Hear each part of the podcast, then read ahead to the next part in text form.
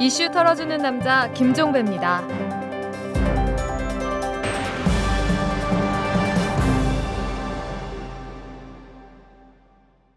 2월 21일 목요일에 보내드리는 이탈남입니다. 뭐 이런 일도 있군요. 이 카드사들이 올해 1학기 대학 등록에 맞춰서 무이자 할부 혜택을 주기로 했다고 합니다. 신한카드, KB국민카드, 삼성카드, 롯데카드, 하나 SK카드, BC카드 등이 모두 90여 개 대학 재학생들을 대상으로 최장 6개월의 무이자 할부를 실시하기로 한 건데요. 자, 이렇게 되면 학생과 학부모의 부담은 조금이나마 줄 수 있겠죠. 한 번에 기백만 원 하는 목돈을 마련하기 힘든 형편에서는 이자 부담 없이 6개월로 나눠서 내는 것만 해도 한숨 돌리는 거니까요. 그래서 환영합니다. 늦었지만 그래도 환영합니다. 그러면서 동시에 기우도 전하겠습니다.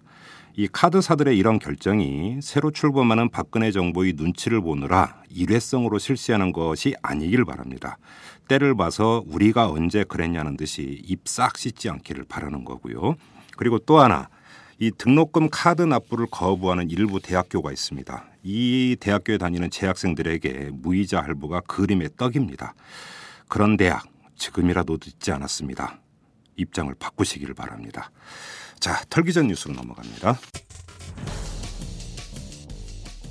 이명박 대통령의 대통령 기록물이 국가기록원 소속 대통령 기록관으로 모두 이관됐는데요. 총량으로는 참여정부 때 비해서 30% 이상 증가했지만 상대적으로 중요도가 높은 대통령 지정 기록물의 이관 건수는 30% 가까이 줄었다고 합니다. 이 노무현 전 대통령이 기록물을 파기했다고 생 난리치던 게 엊그제 같군요. 이명박 대통령의 핵심 측근인 이동관 전 청와대 홍보수석이 박근혜 당선자의 인사를 비판했다고 합니다. 이동관 전 수석은 정부와 시장, 시민사회가 잘 균형을 이루면서 혁신을 해야 하는데 시민사회나 시장의 목소리가 국정 운영에 너무 반영이 안 되고 정부가 너무 주도하면 균형이 깨질 수 있다 이렇게 평가한 다음에 이런 분야의 반영이 부족했다고 비판을 했다고 합니다. 뭐 사돈 낱말하는 것 같긴 하지만 그래도 틀린 말은 아닌 것 같습니다.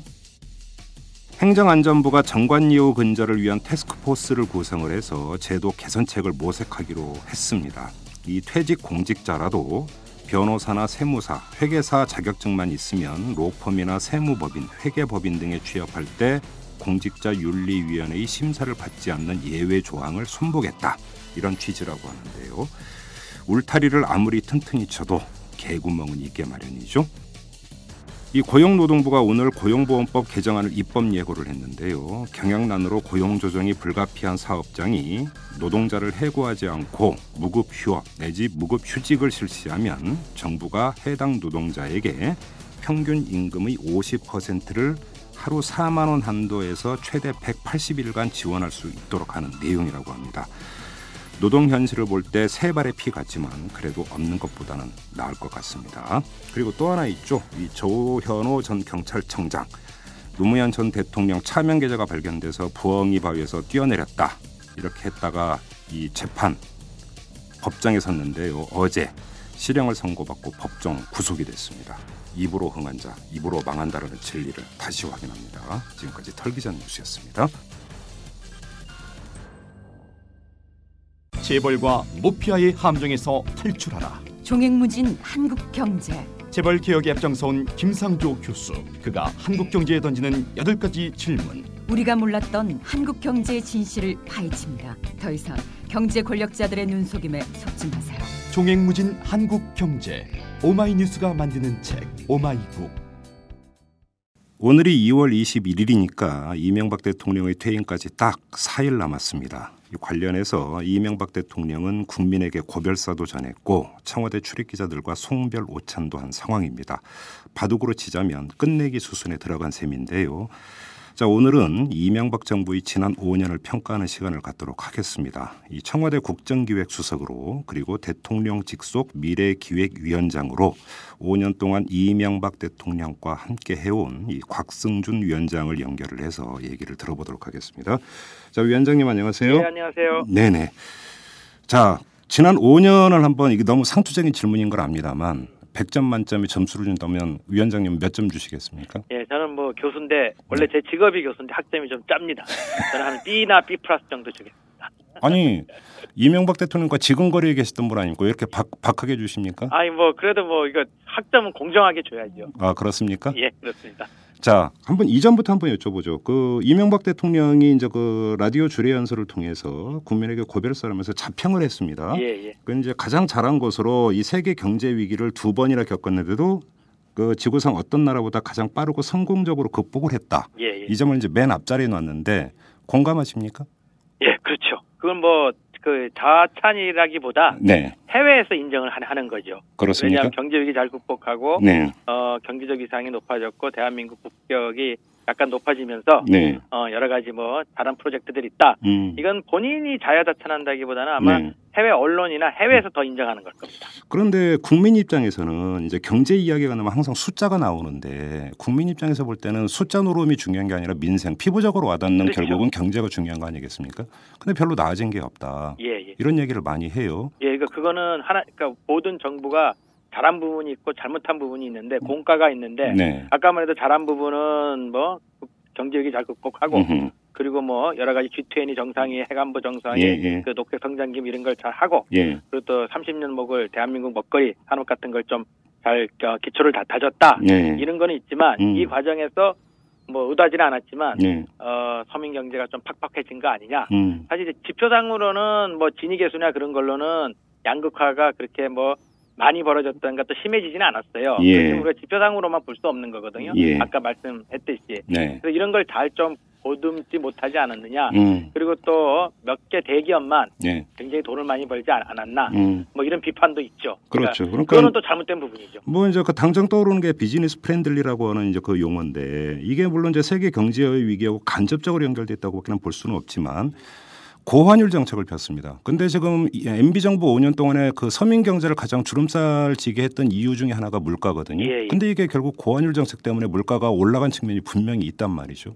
이렇게 본다면 기업한테는 도움이 됐을지는 모르지만 서민들한테는 전혀 도움된 게 없다. 이런 지적도 분명히 있잖아요. 예, 그렇죠. 그러니까 이제 사실 이제 환율이라는 게 네. 그 정부가 개입할 수 있는 여지가 굉장히 좁아요. 예. 그러니까 이게 정부가 막 고환율 만든다고 되고 예. 저환율 만든다고 그러지는 않거든요. 근데 네. 문제는 네. 우리 쪽에 이제 경제를 그 관여했던 이제 그 여러 한 라인에서 네. 환율 주권주의라는 표현을 많이 썼죠. 예. 그 환율을 이제 70년대 60년대는 정부가 환율을 조정을 했죠. 네. 그러니까 마치 이제 정부가 다 개입해가지고 환율을 엄청 올린 것처럼 예. 그렇게 이제 국민들이나 인식하게 돼버렸죠, 사실은. 음흠. 근데 그건 굉장히 잘못된 거라고 생각하고. 네. 또 어쨌든 결과적으로 환율이 올라가는 바람에 예. 그래서 이제 수출은 잘 됐고 뭐 대기업뿐 아니라 중소기업도 수출은 잘 됐습니다. 네. 그렇지만 수입 물가들은 비싸지는 거, 거- 거죠. 그렇죠. 비싸져 가지고 물가 영향을 주고 서민들은 뭐 이렇게 어떡그 행복하지 않았죠. 네. 그렇죠. 그래- 그래서 그렇다 그러면 이제 대기업에서 수출 대기업이 번게 음. 낙수 효과가 있어가지고 이게 내려온다고 한 게 이제 한쪽 쪽의 주장이었는데 그 낙수 효과가 내려올 시스템이 잘 안 갖춰져 있었죠. 그렇죠. 예, 예. 그러니까 서민들 경제는 조금 안 좋아지고 음. 어, 제가 그러니까 이건 제 관점입니다. 네. 또제 의견에 동의하지 않는 분들 많습니다. 우리 네네. 정부 쪽에도. 네네. 그렇게 그렇고 이제 그 제가 보기에는 뭐 대기업들은 굉장히 돈을 좀 수출 특, 특히 수출 대기업들은 음. 이제 번 부분. 음. 근데 여기에 또 어, 환율은 이제 정부가 뭐 조정한다 뭐 한다 하니까 네. 이게 사실 환율이라는 시장이라는 건 굉장히 예민한 거거든요. 환율 예. 얘기를 하는 게 안 좋은 게 그런 95%가 환투기 세력이 또 붙어 있어요. 네. 그때 환율이 정부가 이렇게 완전히 조정할 수 있는 그런 거는 아니고 예. 경제 이론으로 보면 사실 이제 그 경제 위기 극복하려면 재정 지출을 늘려야 돼- 되고 그렇죠. 그리고 이자율을 조금 떨어뜨려야 돼- 되고 그렇죠. 그 약간 세금을 내리면 경제 A 플러스 B 플러스 C는 D로 나오는 게 D가 이제 원화 가치의 약세 네. 고환율로 예. 가버리는 거거든요. 예, 예. 어, 그러니까 그 시장의 역할이 조금 있었는데 음. 사실은 이제 정부 쪽에서는 이제 어, 어떤 분, 몇 분 분들이 환, 그 환율 주권주의, 뭐 환율을 정부가 조작한다, 그러니까 할 수 있다는 걸 얘기하니까 오해가 좀 많이 생긴 부분이 있는데 그 부분 은 음. 제가 좀 안타까운 부분입니다. 그래요. 그렇지만 결과적으로는 환율은 올라갔죠. 예. 아무튼 뭐 오늘 이 자리에서 항목 하나하나를 미시적으로는 짚을 수는 없는 한계가 그렇죠. 있습니다만 한번 이 점은 안 여쭤볼 수가 없습니다. 대선 과정에서 747 공약을 내걸었습니다. 근데 이거는 사실 대선 과정에서부터 이거는 그 황당한 주장이다, 공약이다 이런 주- 그러니까 지적도 분명히 있었습니다. 예, 예. 근데 한번 솔직히 말씀해 보십시오. 대선 과정에서 747이 황당하다는 거 그 알고 있었던 거 아닙니까? 이걸 아, 당연히, 단순 아니 그러니까 이게 예. 747이 7% 성장해가지고 예. 1인당 국민소득 4만 불 가서 예, 예. 7대 가 강국이 된다는 그렇죠. 거거든요. 그렇죠. 근데 7% 성장을 해도 예. 인도가 한국 아- 앞에 있는데 예. 그 인도가 9% 성장하고 있어요. 예. 그러니까 7대 강국으로 못 가는 거, 거죠. 애당초. 야당초 그래 이제 요 당시에 이제 우리 교수 그룹에서는 예. 경작 교수 그룹에서는 이걸 이제 반대했죠. 네. 그래서 이제 결국은 이게 이제 국민들 아니 잘 국민들을 한테는 인식이 잘 안 됐는데 네. 비전으로 바, 바꿨습니다. 그러니까 홍보 쪽 쪽에서 그러니까 먼 미래의 일로. 예, 그러니까, 그러니까 비전이다. 그러니까 예- 예를 들어서 예. 우리가 이제 설득당한 게 어, 월드컵 나갈 때 월드컵 4강 가자. 그리고 가지 가서 16강 떨어지고 오자. 이렇게는 못 하지 않느냐. 네. 하는 이제 그런 이제 비전으로 하자. 음. 라는 거에서 그렇게 됐죠. 그렇지만 이게 왜 잘못됐나 하면 747이라는 걸 내세웠기 때문에 네. 어, M, 그 이명박 정부에서 경제 정책이 잘한 부분이 있는데 네. 또747 시작이 실패로 보일 수가 있는 거거든요. 국민들 네. 사이에는 안 네. 되는 걸 왜 그렇게 했느냐. 예. 라는 거 있죠. 그래서 저는 제 생각에는 한 337 예. 숫자를 좋아하면 예. 337 박수도 있지 않습니까? 337은 뭡니까? 그러니까 3% 성장에 3만 불 예. 그리고 7대 그 국격이 있는 나, 라 아, 그건 이제 국격입니까? 예, 국격 아니면 예. 수출 수입 우리 뭐 우리는 예. 수출 수입으로 먹고 사니까 정제가 97%가 해외에 의존하고 있죠. 네, 네. 그러니까 7대 무역국 네. 뭐 7대 글로벌된 나라 음, 음. 그건 가능한 거거든요. 네. 그건 다, 다 달- 달성할 수 있는 거였단 말이에요. 예. 그래서 하면 그걸 원했는데 이제 홍보 쪽이나 이런 쪽에서는 747이 말이 좋다고 한 거죠. 예. 예, 그리고 이제 우리가 반대를 하니까 네. 공약이 아니라 비전으로 가, 자 음. 이제 그렇게 해서 아까 말한 어, 월드컵 4강 가자. 예. 어, 구호로 외치자. 그런데 뭐 이제 그 통상적으로 공약이라고 하면 자신의 재임 기간 중이라고 하는 단서가 달리는 거니까 예, 예. 이 비전으로 그러니까 바뀌었다 바꾸자 라고 예, 바, 해서 이제 바뀌었죠. 예. 뭐 그거는 좀 약간은 좀 그, 그런 것 같고요. 인수위 인- 그러니까 마지막에 바뀌었고 네. 인수위 때도 이걸 또 바, 바꿨습니다. 알겠습니다. 그러니까 이건 지금 뭐 정리를 하면 747 공약이 두 번의 세계 경제 위기 때문에 안 된 것이다. 이런 논리는 전혀 성립이 안 되는 겁니다. 애당초부터. 그러니까 그렇죠? 이게 경제 위기가 없더라도 예. 한국 경제가 7% 성장하려면 네. 구조적인 그, 그 잠- 잠재 성장률을 7%까지 높이려면 자본과 노, 노동의 그렇죠. 아주 획기적인 파라다임 전환이 있어야 됩니다. 그렇습니다. 예. 그리고 지금 이제 아까 민생 얘기하다 보니까 이 얘기를 안 할 수가 없는데 이명박 대통령이 이제 대국민 고별사에서 양극화 문제를 언급을 했어요. 그러니까 모든 나라의 공통 과제로 단기간에 해결되긴 어렵다라고 전제를 해놓고 예, 예. 그럼에도 불구하고 동반 성장과 공생 발전의 비전을 제시했다. 예, 예. 어떤 비전이죠? 그 이제 보면 우리가 이제 그 2008년도 상황은 네. 어떻게 보면 2008년도에 그 이명박 정부에서 가장 먼저 발표했던 정책이 New Start 2008 2008 패자 부활전이었어요. 그러니까 이제 시장 경제와 자본주의가 이제 패자를 보존해야지만 네. 이제 어, 자본주의와 시장 경제를 지킬 수 있다. 네. 그쪽으로 먼저 들어가자. 예. 그걸 시작했는데 예. 촛불 맞고 하면서 좀 우양우해 가지고 음. 뭐 대기업 감세하고 종부세가 이렇게 뭐 잘된 세는 아니지만 또 그렇게 급하게 풀, 풀 필요도 없었는 거거든요. 네. 이제 풀면서 굉장히 이제 우양우를 했죠. 예. 그래서 그 반발로 이제 2009년도부터 서민을 따뜻하게 중산층을 두텁게 예. 이제 그걸 이제 들고 나, 나오면서 어 양극화 해소 음. 어또 좀 하고 그리고 이제 그 동반 성장도 하자. 네. 그리고 이제 그 어, 우리가 말하는 이제 산업 생태계 음. 그 이론 그것도 오면서 이제 8.15 경축사나 그런 데 그런 걸 발표를 많이 했죠. 네. 그래서 어 처음에는 일로 갔다가 한 중, 중간 정도로 와가지고 네. 이쪽을 많이 이제 좀 보듬으려고 했는데 네. 사실은 이제 첫 번째 그 2008년도에 뭐 어, 대기업 감세하고 했던 그런 것 때문에 네. 굉장히 부자들을 위한 정부라는 건 낙인이 찍혔는데 그런 그렇죠. 인상들이 국민들이 잘 안 바뀐 거죠. 예. 예, 그렇습니다.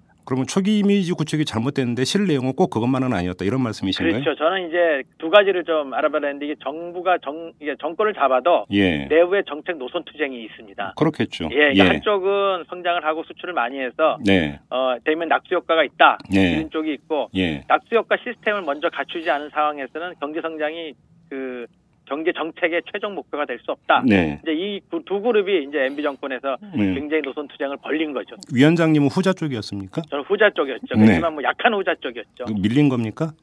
많이 밀렸죠. 예. 아무튼요. 예. 예. 그런데 문제는 이겁니다. 동반 성장과 공생 발전의 기틀을 다졌다도 아니고 비전을 제시했다. 예. 이건 저도 제시할 수 있을 것 같은데요. 어, 이제 기틀을 다졌다와 비전을 제시했다. 제가 정확하게 무슨 의도로 했- 했는지를 모르, 잘 모르겠는데요. 네. 아마 그 3년 전하고 네. 어, 작년하고가 분위기가 좀 바뀌었을 거예요. 예. 작년에 대선 대선 과정에서 보면 모든 정당이 전부 다 경제 민주화를 들고 다 나왔잖아요. 그렇습니다. 그러니까 그거는 이제 지난 2, 3년 동안 대한민국에서 이제 공생 발전이라든지 산업 생태계라든지 네. 어, 대기업이 중소기업한테 그냥 막 퍼져주는 게 아니라 네. 똘똘한 중소기업 없이는 없이는 음. 스마트 시대에서 스마트폰만 봐도 대기업도 문제가 된다 네. 하는 이제 그런 그런 그 과정을 쭉 어 그 설명을 했는 거거든요. 네. 또 그걸 뭐 비전을 했다, 기틀을 다졌다, 그건 제가 확실히 무슨 근데 모르겠는데. 제가 하나 반박 사례를 좀 들겠습니다. 그게 그 대선 직전이었던지 총선 직전이었는지 좀 약간 헷- 시점이 헷갈리는데 그 여야를 가리지 않고 경제 민주화 복지 이런 이야기를 하니까 기획재정부가 나섰습니다. 예, 예. 복지 포퓰리즘을 주장을 하면서 검증을 하겠다고 나섰어요. 이래서 이게 이제 그 정치권하고 상당히 이제 그 격돌까지 간 적이 있었는데 결국은 공생 발전이든 동반 성장이든지 간에 그것을 이루기 위한 어떤 방법은 복지를 확대하고 경제 민주화를 달성하다 한다라는 거에 대해서는 최소한 여야 간에 최소한의 공통 분문이 형성이 되어 있었는데 그렇죠. 이명박 정부 같은 경우는 오히려 거기에 정면으로 태클을 걸었습니다. 예, 예. 근데 어떻게 비전을 제시했다고 자평할 수가 있는 거죠? 아, 아 그거는 그 사실 이제 저는 이제 복지가 표퓰리즘이라는 것에 대해서는 저는 바- 반대합니다. 네. 왜냐하면 복지가 중요해요. 왜냐하면 시장 경제와 자본주의가 굴러가려면 네. 시장 경제 자본주의 실패한 자를 잘 북돋워야 돼- 되거든요. 당연하죠. 복지는 예. 또 마- 마지노선이에요. 네. 예를 들어서 건강을 해치면 안 되고 예. 가족이 파괴되면 안 되고 네. 공부를 그만두면 안 되거든요. 예. 그래서 이제 복지는 반드시 해야지 된다고 생각하고 음. 이제 경제 민주화라는 그 의미는 시장 경제를 택함으로 인해 가지고 정부보다 민간이 굉장히 커졌잖아요. 네. 민간도 이제 공익적 역할을 해야 된다는 거죠. 그렇죠. 선진국 자본주의처럼. 예. 이제 자본주의 우리가 5.0이라고 얘기하는 거. 네. 나는 경제 민주화 이게 핵심이라고 생각하고 예. 그 기획재정부는 기획재정부대로 특히 예산 쪽은 예산 나름대로 굉장히 센 관료들입니다. 그렇죠. 그러니까 이 사람들은 예- 말을 듣면 곡간직직입니다. 항상. 예, 예, 예. 아, 곡간직이기 때문에 자기는 예산, 그러니까 이 사람들은 가계부 쓰는 사람들이기 때문에 네. 정치권에서 그렇게 많이 하는 예산을 음. 자기는 절대로 줄 수 없다는 자기의 또 본연한 목적이 있습니다. 네. 그러니까 보통 우리가 뭐 정권과 관료의 싸움하면 관료가 항상 이긴다 그러지 않습니까? 네. 그러니까 그러한 그 예산을 담당하고 있는 쪽에 그 굉장히 센 자기의 그게 있습니다. 그게 아마 이제 그런 과정에서 예. 정치적으로 이게 표퓰리즘 하게 되면 대한민국 어, 회계와 예산과 재정에 문제가 생긴다. 네. 거기서 했는데 저는 그게 크게 잘했다고 생각 안 합니다. 그런데 왜냐하면 그거는 국민들이 판단할 일- 일이지 예. 어, 기획재정부가 나서서 그렇게 얘기할 건 아니라고 생각합니다. 그러니까 근데 지금 교수 그러니까 위원장님 말씀대로 그러면 기획재정부하고 이명박 대통령을 다른 존재로 그러니까 설정해 놓고 지금 말씀을 하시는 것 같은데. 아, 예, 그렇습니다. 그거는 그거는 어떤가 하면 근데 기획재정부가 그때 그렇게 태클을 걸고 나선 데에 대해서 청와대가 제동을 전혀 걸지를 않았습니다. 어, 그렇다면 이심전심 아니었던가요? 아, 그렇, 그렇지 않았을 겁니다. 왜냐하면 저도 그 자리에 있었는데 네. 총리께 총리와 청와대에서 예. 그왜 그렇게 오해받을 짓을 하느냐고 음. 어 굉장히 그런 그 나무라는 걸 제가 들은 적이 그건 제가 직접 들은 적이 있습니다. 그러면 기재부가 단독 플레이했다는 아, 말씀이십니까? 그거는 그거는 이제 그 정권을 잡으면 네. 대한민국에서 관료 조직이 굉장히 세. 아니 그게 컨트롤이 안 됩니까? 그 정도? 어, 그러니까 예, 예산 쪽은 예. 그 예산을 하는 담당하는 쪽은 절대로 예. 자기 예산의 곡간지기들은 곡간지기로서의 역할을 충실히 하기 위해서 네. 굉장히 센 그걸 형성하고 있습니다. 알겠습니다. 그 정도로 하죠. 4대강 사업은 안 여쭤볼 수가 없습니다. 예. 이명박 대통령은 그 취지를 계속 살려가야 한다고 언급을 했습니다. 근데 지금 그, 그 각종 여론조사나 이런 것들을 볼 때 4대강에 대한 반대 여론이 상당히 높았습니다. 그리고 4대강 사업이 그 끝나고 나서 여기저기서 지금 문제가 나타나고 있습니다. 그럼에도 불구하고 그 취지는 옳았다라고 평가할 수 있을까요? 아, 그러니까 저는 이제 그 4대강 문제에 대해서는 네. 사실 우리가 2007년부터 보면 논쟁을 엄청 많이 했거든요. 그렇죠. 사실 제가 이게 굉장히 지루할 정도로 보면 많이 어, 했습니다. 엄청 했습니다. 예, 예. 어, 저는 이제 그 국정기획 수석할 때부터 이제 4대 강하고 이쪽은 제가 이제 담당하지 않았기 때문에 네. 정확하게 뭐 거기에 개입되지는 않았지만 네. 제가 보면 지금까지 너무 굉장히 많은 정치적 논쟁을 했어요. 맞습니다. 어, 똑같은 이제 토목공학과 교수들을 불러도 예. 똑같은 전문가들이 뭐, 뭐, 어떻게 그렇게 전공도 갖고 하는 사람이 딴 얘기를 해요. 네. 그래서 저는 이 문제는 이제 요번 여름 되고 하면 예. 물건이 나, 나오잖아요, 다시. 예. 물건이 나오니까 이제 물건을 보고서 음. 좀 이제 평가를 했으면 좋겠다. 아니 이미 지난 여름에 일부는 나오지 않았습니까? 어, 그러니까 그것도 약간 그게 있습니다. 왜냐하면 한쪽에서는 홍수 방지를 굉장히 많이 했다. 예, 어, 그 굉장히 주장이 있었고 예, 또한 한쪽에는 뭐 녹차 라떼라는 것도 있지 않습니까? 그렇습니다. 근데 거기 예, 이제 반발하는 쪽도 예, 북한강은 아무 상관이 없는데 네. 왜 북한강은 왜, 왜 생기느냐? 또 문제 또 바, 바다는 아무 상관이 없는데 네. 바다도 수온이 올라가면 적전상하고 다 생긴다. 네. 뭐 이런 논쟁이 있고 하기 때문에 저희가 이제 이게 이제 아직 이제 완공돼서 정식적으로 모든 게 할라 그러면 네. 한올 여름 지나가서 한 내년쯤이거든요. 네. 사실 그러면 이제 모든 게 이제 이제 거의 이제 음. 완성돼 가지고 음. 우리 평가를 해볼 수가 있거든요. 그럼 위원장님의 지금 말씀의 맥락은 그 취지는 상당 부분 옳았을 수도 있다라는 가정법에 근거해서 지금 말씀하시는 아, 것 그렇죠. 같습니다. 제가 그 김대중 정권 때 국무총리실 산에 수질 개선 기획단이 있었습니다. 아 예, 그러셨습니까? 예. 그때 세웠던 계획을 보면 예. 지금 4대강 치수 사업하고 굉장히 비슷해요. 예. 그러니까 강의 그 준설을 해야 되고 예. 약간 한꺼번에 해야지만 그 음흠. 비용이 적게 든다. 네. 그러니까 뭐 실제로 그 이제 그 사업을 하지는 않았죠. 네. 그렇지만 뭐 예산이 뭐 십몇 조원 들고 네. 뭐 하여튼 그러한 것들이 세워져 있었어요. 뭐 운하 계획은 아니었 아니고 네. 지금 이제 4대강에서 했던 그러한 치수 계획들은 있었습니다. 예. 그래서 아마 제가 보면 요건 이제 시간이 조금 지나면 그걸 해야 되고 그렇, 그렇지만 그 이- 여기에 대해서 비판하는 쪽이나 예. 문제가 있다고 하는 쪽 의견도 잘 기울여야 된다고 생각합니다. 그러면 관점을 그 홍수 예방이나 이런 거 말고 말이죠. 예, 예. 그 4대강 사업을 주장을 할때 내세웠던 명분 가운데 하나가 일자리 창출이었습니다. 예, 예. 그렇죠?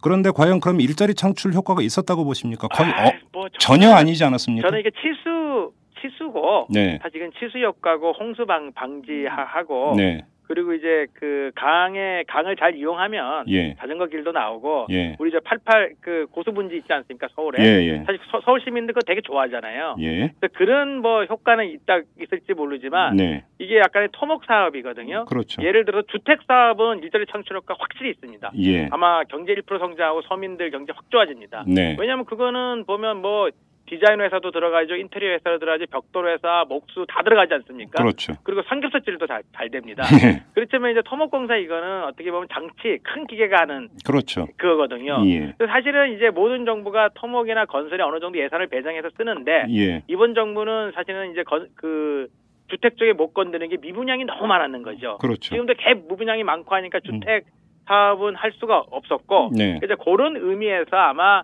토목해도 조금 이제 일자리가 창출될 수 있지 않느냐. 예. 나는 이제 왜냐하면 이제 토목이나 건설이 그래도 일자리 창출 효과나 있는 게 제조업보다 조금 많, 많거든요. 네. 아마 그런 의미로 근데. 제 기억으로는 그 4대강 사업으로 일자리가 10만 개인가 몇 개 늘어난다고 그때 정부에서 공식적으로 주장을 하지 않았습니까? 그게 어- 언제쯤이죠? 그게 지금 저도 정확히 지금 데이터를 갖고 드리는 질문은 아닌데 그래서 당시 야당 의원이 구체적인 데이터까지 제시해서 몇 천 자리밖에 없었다. 10만 개 넘는 거 일자리 다 뻥이다. 이런 식으로 반박도 한 적이 있습니다. 그렇다면 예. 4대강 사업이 그러니까 치수라고 하는 것 차원 말고 일자리 창출이라는 게 분명히 있었는데 그 점에 입각해서 본다면 그 헛발질 아니었냐라는 거죠. 예, 저는 뭐 그거 해가지고 네. 예를 들어 우리가 주택을 많이 지어서 일자리 창출을 한다. 네. 뭐 건설 경기 활성화해가지고 전방 후방 효과는 있었겠죠. 많이 네. 있죠. 네. 그렇지만 궁극적으로 꾸준한 일자리를 창출하지는 않죠. 네. 우리가 왜냐하면 이거는 뭐 이게 토목이나 건설 사업은 이루고 나면 이제 별로 이제 유지 보수 네. 하자 보수만 들어가는 거 아닙니까? 예. 예, 그래서 그거 가지고 뭐 큰 일자리가 나오지는 않는다는데 아마 양쪽이 계산 방법이 달랐겠죠. 뭐 10만 개라고 하는 거는 이제 그걸 하- 공사를 함으로 인해서 여러 가지 뭐뭐 이렇게 뭐 하는 모든 사람들을 네. 합쳐서 음. 일 1년에 한 뭐 2만 명이 일을 하면 네. 한 5년에 10만 명 되지 않느냐. 네. 그거였지 않느냐 생각하는데 제가 솔직히 정확하게 예. 그 데이터와 그 자료는 제가 지금 갖고 있지 않기 때문에 아, 좋습니다. 그 아무튼 이 4대강 사업 논란에서 시작을 해서 MB 정부가 1970년대식 토건 위주의 개발 패러다임에서 전혀 벗어나 있지 못하다. 예, 예. 그러니까 세계사적 조류를 전혀 따라가지 못한 구시대적인 발상에 머물러 있다는 지적이 많이 나왔던 거 기억하시죠? 예, 근데 예. 나는 토목하고 건설이 그렇게 구시대적이라고 생각을 안 하는 게요. 네. 결국 남는 거는 토목하고 건설이 좀 많이 남아요. 이윤을 말씀하시는 겁니까? 어, 그러니까 예를 예를 들어 가지고 예. 서울에 잘한 거 세 가지 해라 그러면 버스 노선 개편, 예. 청계천 이게 나오거든요. 예. 그러니까 청계천 할 때 90%가 반대했어요. 예. 교통 대란이 일어나고 거기에 저수 역할을 해서 비가 오면 서울이 물바다 되고 네. 그리고 그 뭐 물은 전부 다 흐르지 못하게 되면 오염이 되고 음. 그러니까 모든 그게 나, 나오거든요. 네. 근데 어느 정도 정부가 보면 이렇게 정치 개혁도 해야 되고 네. 복지도 해야 되고 예. 또 약간 이런 토목이나 건설도 해줘야 되는 거거든요. 왜냐하면 우리가 유럽에 가, 가더라도 네. 거기에 성이나 이런 게 없으면 음. 뭐 이유가 갈 이유가 없는 거 아니에요, 사실요. 예. 그리고 중국도 보면 결국은 동북공정하는 게 만리장성 갖고 하지 않습니까?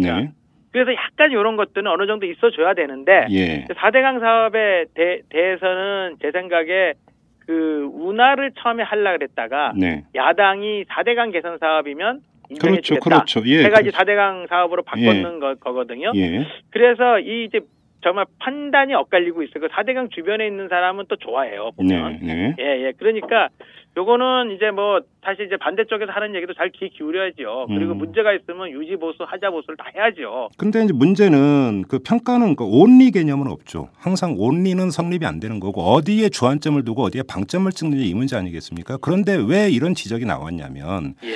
이명박 정부 5년 동안에 예를 들어서 그 김대중 노무현 정부를 거치면서 많이 육성이 됐던 IT 쪽이라든지 예, 예. 이런 적이 오히려 너무 소홀하게 대함으로써 오히려 퇴보를 했다. 예, 예. 그건 데이터로도 나오고 있습니다. 인터넷 강국 지수나 이런 걸 보면 오히려 후퇴를 하고 있으니까요.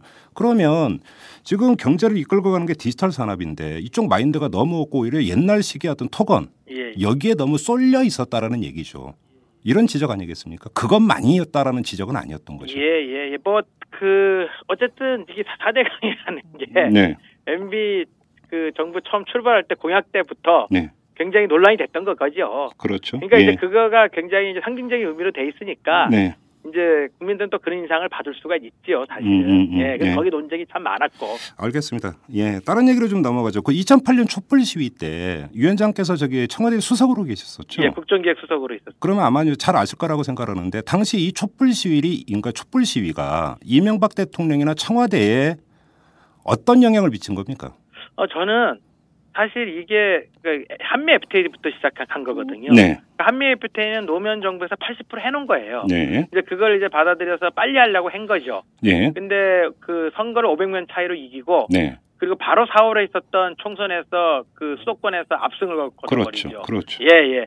그러니까 조금 방심하지 않았나 이렇게 생각이 들어요. 네. 왜냐하면 이, 이게 소고기라는 이 이제 그 이제 소기가 이슈가 됐는데 네, 제가 보기에는 이 처음 시작이 중고등학생 팬클럽에서 시작된 거거든요. 예, 저도 그렇게 네, 얘기하고 우리 있네. 우리 우리 오빠들이 네. 이걸 뭐 먹으면 뭐 뇌에 머리가 뚫린다. 예, 근데 그런 게 쫙 퍼지면서 시작이 된, 됐거든요. 예, 근데 그때 아마 청와대에서 계시던 분들 뭐 저도 잘못이 있죠. 근데 네. 어쨌든 제가 보기에는 그런 현상인데 이걸 이제 뭐 답답했겠지 이게 말이 되는 얘기냐 그러면서 예. 그렇지만 국민이 불안하다고 생각하면 예. 설명을 해주고 예. 전 그러면 그 오빠들을 데리고 나와 가지고. 어야 니네 오빠들 니네들이 니네 그 팬클럽 애들한테 잘 좀 얘기해라 네, 그런 거라도 했어야 되거든 예를 예. 들어서 그 말로 하기 싫은 사람한테는 사실 어떻게 보면 글로 써야 되고 네, 글로 소통하기 싫어하는 사람한테는 행동이나 네, 마음이나 표정을 보여줘야 되는 거 아니에요. 네, 그래서 그렇게 했는데 이게 이제 선거 악의 대결로 갑자기 가버렸어요. 시위가 커짐으로 예, 인해가지고. 근데 정치는 절대로 선거 악의 대결이 아니거든요. 네. 그래서 한 달 반을 그냥 어영부영했어요. 이거 예, 뭐 예. 우리는 선- 선이고 저거는 소고기에 대해서 뭐 저렇게 하는 거는 말이 네. 안 되는 거다. 그리고 네. 뭐 지금 지난 정부에서도 음. 그걸 했던 건데 네, 왜 그러냐? 그러면서 너무 이제 그 한 달 반 허송세월을 하면서 이게 커졌죠. 예, 그러니까 저는 그때 이제 좀 안타까웠는 게 예, 우리가 재협상, 후속 협상, side letter 그런 걸 계속 할 수 있어요. 협상을 해보면. 예, 그다음에 그냥 국민이 그렇다 그러면 예, 외교안보 수석이나 빨리 그 미국에 보내가지고 네. 알았다 알았다 당신네들 얘기하는 거 우리가 다시 한번 해볼게. 음, 이제 결국 뭐 우리가 후속 협상, 재협상 해가지고 네, 네. 4년 만에 이게 타결이 됐잖아요. 그 예, 이후로. 예, 그러니까 그런 게 굉장히 안타까웠죠. 음. 그래서 이제 그건 이제 뭐 지나가서 끝나게 돼 있었는데 그 촛불이라는 게 있었기 때문에 첫 1년에 하려고 했던 개혁 정책들이 실종이 돼, 돼버리죠. 네. 보면. 그리고 이제 원래가 이제 그 약간의 그 전선에서 지면 예, 사실 뭐 소고기 그건 아무리 옳았다 그러지만 국민 설득 못한 거니까 싸움에서 진 거거든. 네, 그럼 패자만 끌어모아서 이제 좋은 위치에서 다시 붙기를 원했는데 음.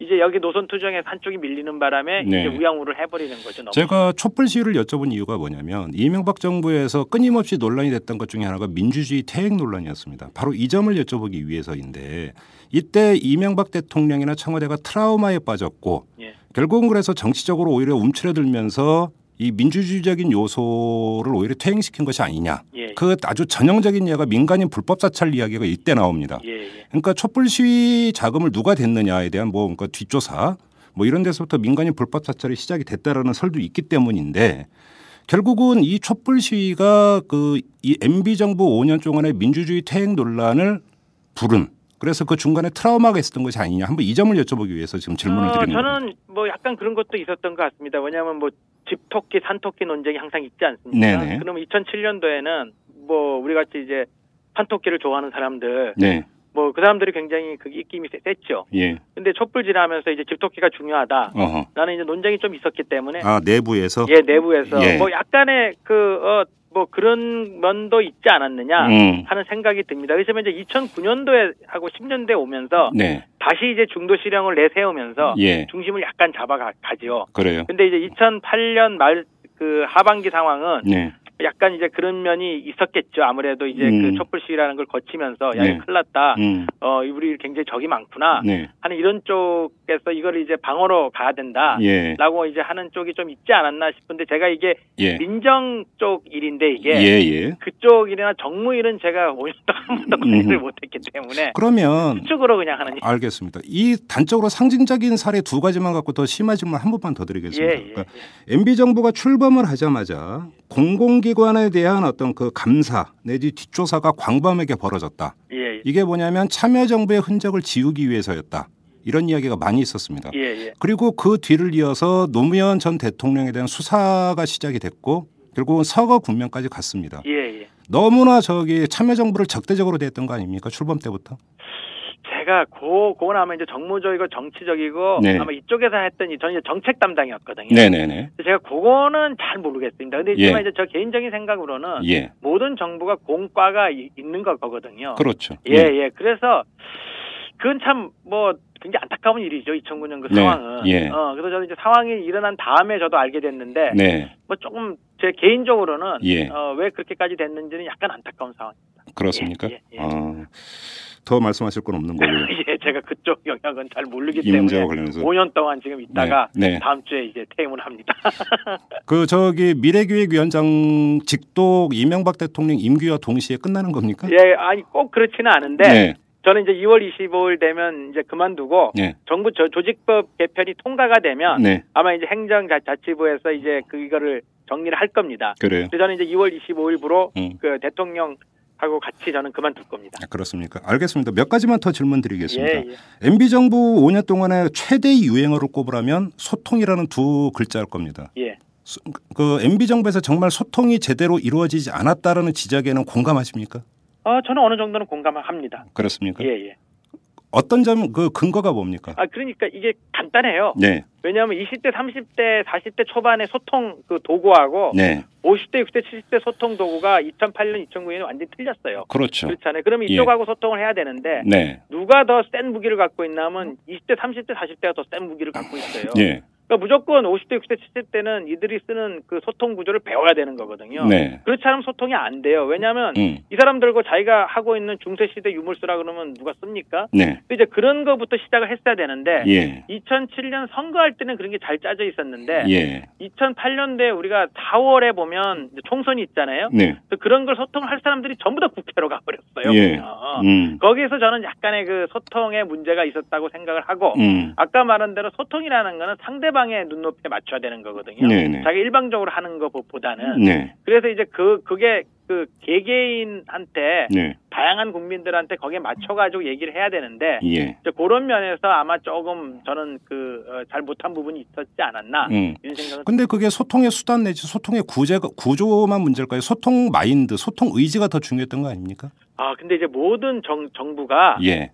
그 소통을 하고 싶어 하고 예. 나, 나름대로는 굉장히 그걸 합니다. 그러니까 네. 뭐 국- 국민통합위원회도 만- 만들고 음, 음. 어뭐 통합 비, 비서 수석실도 만들고 하면서 네. 이제 하려고는 노력을 해요 무지무지. 예. 근데 이제 그거를 아까 아까 말, 말한 대로 그 어, 말하기 싫어하는 사람한테 자꾸 말로 하면 네. 짜증 나거든요. 예. 그럼 이제 글로 써 써줘야 돼요. 예. 근데 글로 쓴 것도 화내는 사람이 있잖아요. 뭐 문자 메시지 싫어하는 사람들이 음, 있잖아요. 음. 그럼 뭔가 이제 행동이나 네. 어 표정이나 네. 마음으로 해줘야 되는 이제 이런 단계들이 있는데 네. 그런 이제 소통 구조나 소통 방법을 잘 아는 정부는 굉장히 센 정부죠. 근데 소통 이야기라면 빼놓을 수 없는 또 하나의 단어가 독주입니다. 그러니까 또 그러면서 MB 정부 5년 동안에 국회를 거의 거수기 역할로만 한정을 했다. 예, 예. 그다음에 여의도를 무시했다 이런 얘기 많이 나왔잖아요.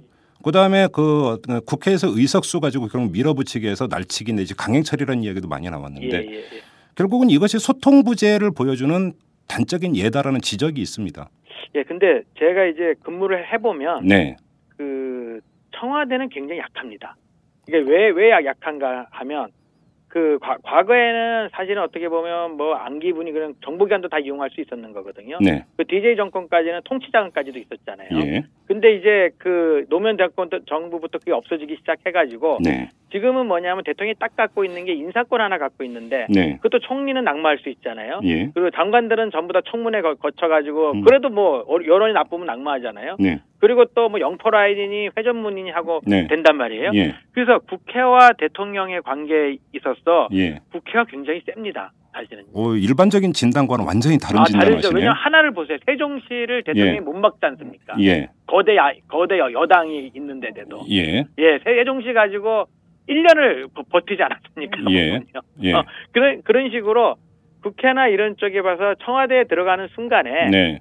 대통령은 정치적으로는 이제 거의 뭐 식물인간이 되- 됩니다. 다. 네. 예. 그리고 모든 국회와 그이 사람들은 이제 미래 권력으로 또 가- 갑니다. 네. 그건 아마 이제 박근혜 어, 당선인 박근혜 당선인께서도 마찬가지라고 저는 생각을 하기 때- 때문에 네. 국회를 청와대가 컨트롤할 수 있다. 예. 아마 그거는 굉장히 어려운 상황이 옛 과거에 그랬지 네. 최소한 이제 노무현 노무현 정부 이후부터는 그렇습니까? 힘들다고 봅니다. 왜냐하면 노무현 대통령도 탄핵당하지 않았습니까? 뭐 국회에서요. 이거는 한번 우리 그 애청자 여러분들의 판단에 맡기도록 하고요. 예, 그러죠. 예. 그 지금 뭐 인사권 말씀 나왔으니까 이른바 고소용 강부자 S라인 뭐 영포 라인 많이 나왔습니다. 예, 예. 대단히 죄송스러운 말씀입니다만 지금 위원장님도 고소용에 들어가는 분 아니십니까? 예, 제가 그래가지고 예. 2008년도 2월달에 예. 저는 소망교회를 가- 간 적이 없었다고 네. 그 보도 자료를 냈습니다. 아 그렇습니까? 예, 그래서 교회를 부정한 베드로 처음 그러면 고, 고소용 가운데 고에만 해당이 되는 겁니까? 아, 고려대학교고 예. 그리고 이제 출생지는 영남입니다. 영남입니까? 예, 예. 자 고소영 강부자 이런 그 지적이 많이 있었습니다. 이명박 대통령의 인사에 대한 이런 어떤 그 세간의 아주 날카로운 지적이 과도했다고 보십니까? 아니면 공감하십니까? 어, 저는 뭐 과도했다고도 보지도 않- 않고 네. 100% 공감했다고도 보지도, 보지도 않는데 네, 나는 우리나라 청문회 제도나 인사 거기 그거를 이제 훈른 제도에서는 네. 신상 털기에서는 조금 바뀌어야 된다고 생각합니다. 네, 그 중에 하나가 왜냐하면 요번도 왜 저렇게 늦, 늦는가 하면 총리 안 할라 그래요. 네, 장관 안 할라 그래 다. 예, 왜냐하면 이제 가족들도 반, 반대를 해요. 예, 그러니까 예, 예를 들어서 그 사람의 신상의 문제라 그러면 음, 그럼 비공개를 해가지고 많이 문제됐으면 벌써 제외시켜 줘야 되, 거든요 네. 그러면 하지 말 말라고. 음, 근데 지금 이제 국회에서는 아니면 말고식도 있고 사실 또 진짜도 있고 네, 그리고 또 그 뭐 사실도 있어요. 사실이 더 많죠. 네. 왜냐하면 우리나라의 2013년의 대한민국과 1970년도 80년대 대한민국은 완전히 딴판이거든요. 네, 그러니까 2013년에 잣대로 가지고 70년 80년의 행동을 하게 되면 네, 사실은 뭐 굉장히 인력 풀이 줄어드는 건 맞, 맞습니다. 그거는요. 음. 예, 그래서 아마 우리가 이제 이러한 것들을 논쟁이 있었는 게 한 2002년 정도부터 이제 그 지금 새누리당 전신인 한나라당이 만든 거거든 인사청문회 제- 그 제도를요. 네, 어, 그러니까 이제 그때서부터 뭐가 이제 우리나라에서 이런 것들이 문제가 있다, 문제 있다 나왔으면 이거 이제 국회에서 좀 이렇게 좀 합의를 해가지고 네, 어, 이때부터의 문제는 뭐 친다.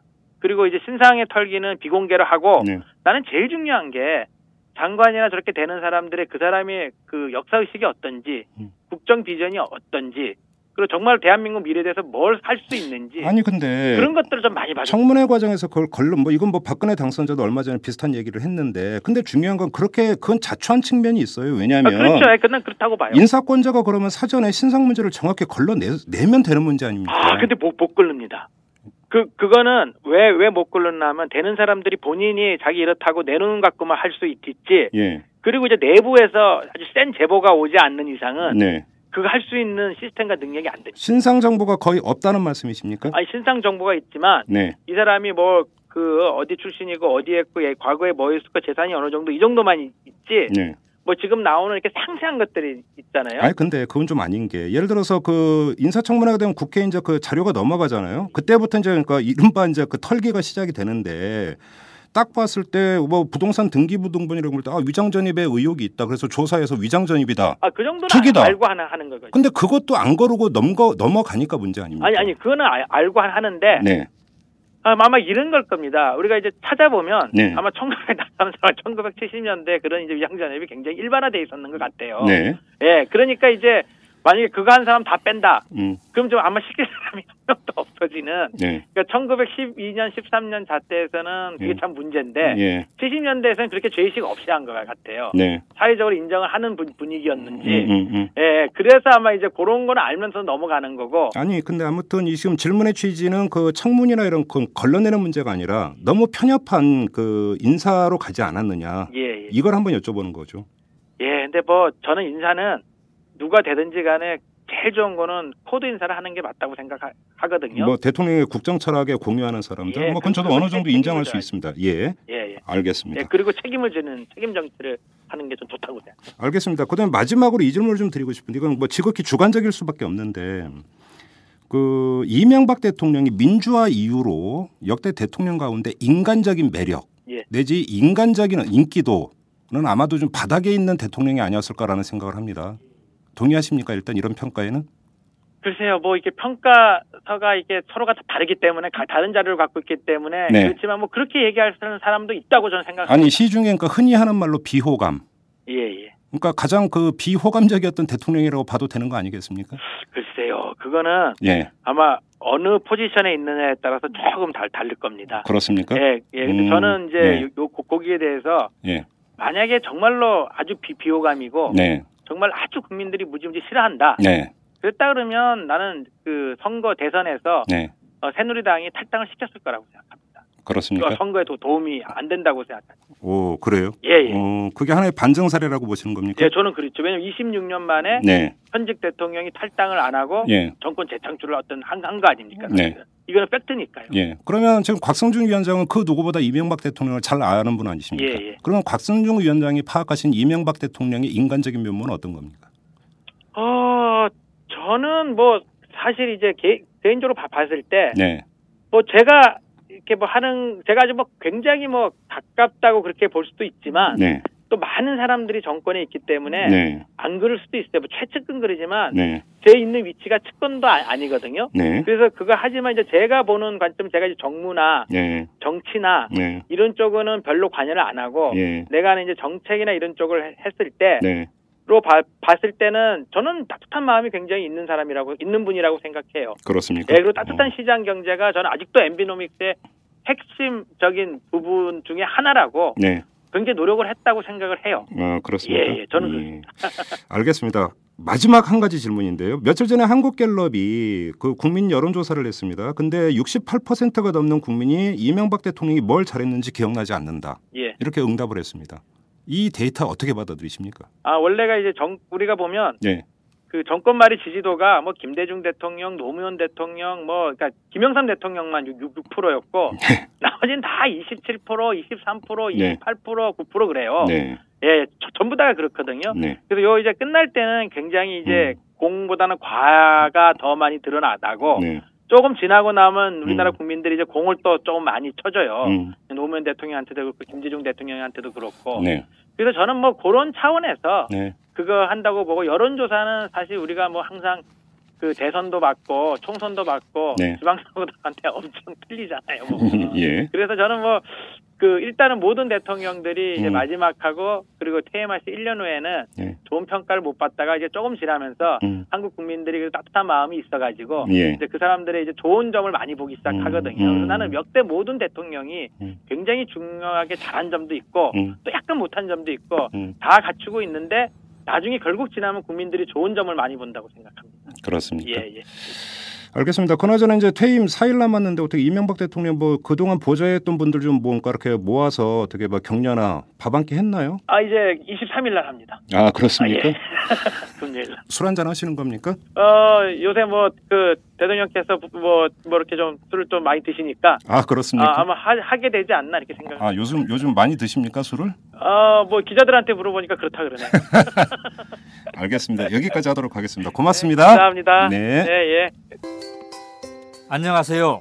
오마이뉴스 대표 오연호입니다. 오늘 방송 잘 들으셨나요?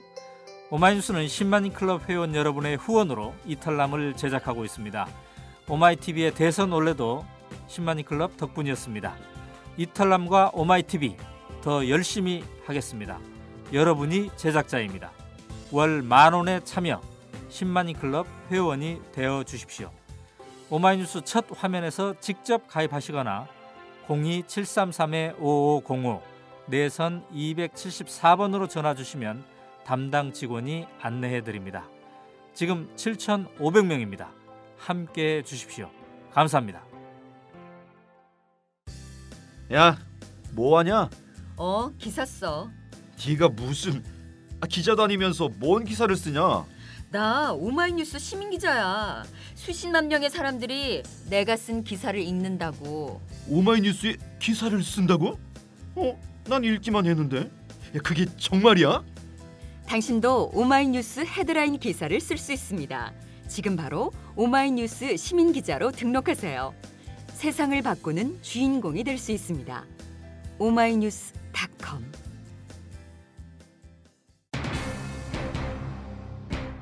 자 오늘 closing 멘트는 짧게 하겠습니다. 이 곽승준 미래기획위원장은 이명박 대통령의 재임 5년 동안의 성적을 B 학점으로 매겼는데요. 자 우리 애청자 여러분들은 점수를 어떻게 매기겠습니까? 우리 애청자 여러분 한 분한 분이 나름대로의 기준을 가지고 엄격하게 점수를 매길 거라고 생각을 합니다. 한번 점수를 매겨보는 이런 과정도 한번 거쳤으면 좋겠습니다. 자 이만 마치도록 하겠습니다. 지금까지 이탈남 김종배였습니다.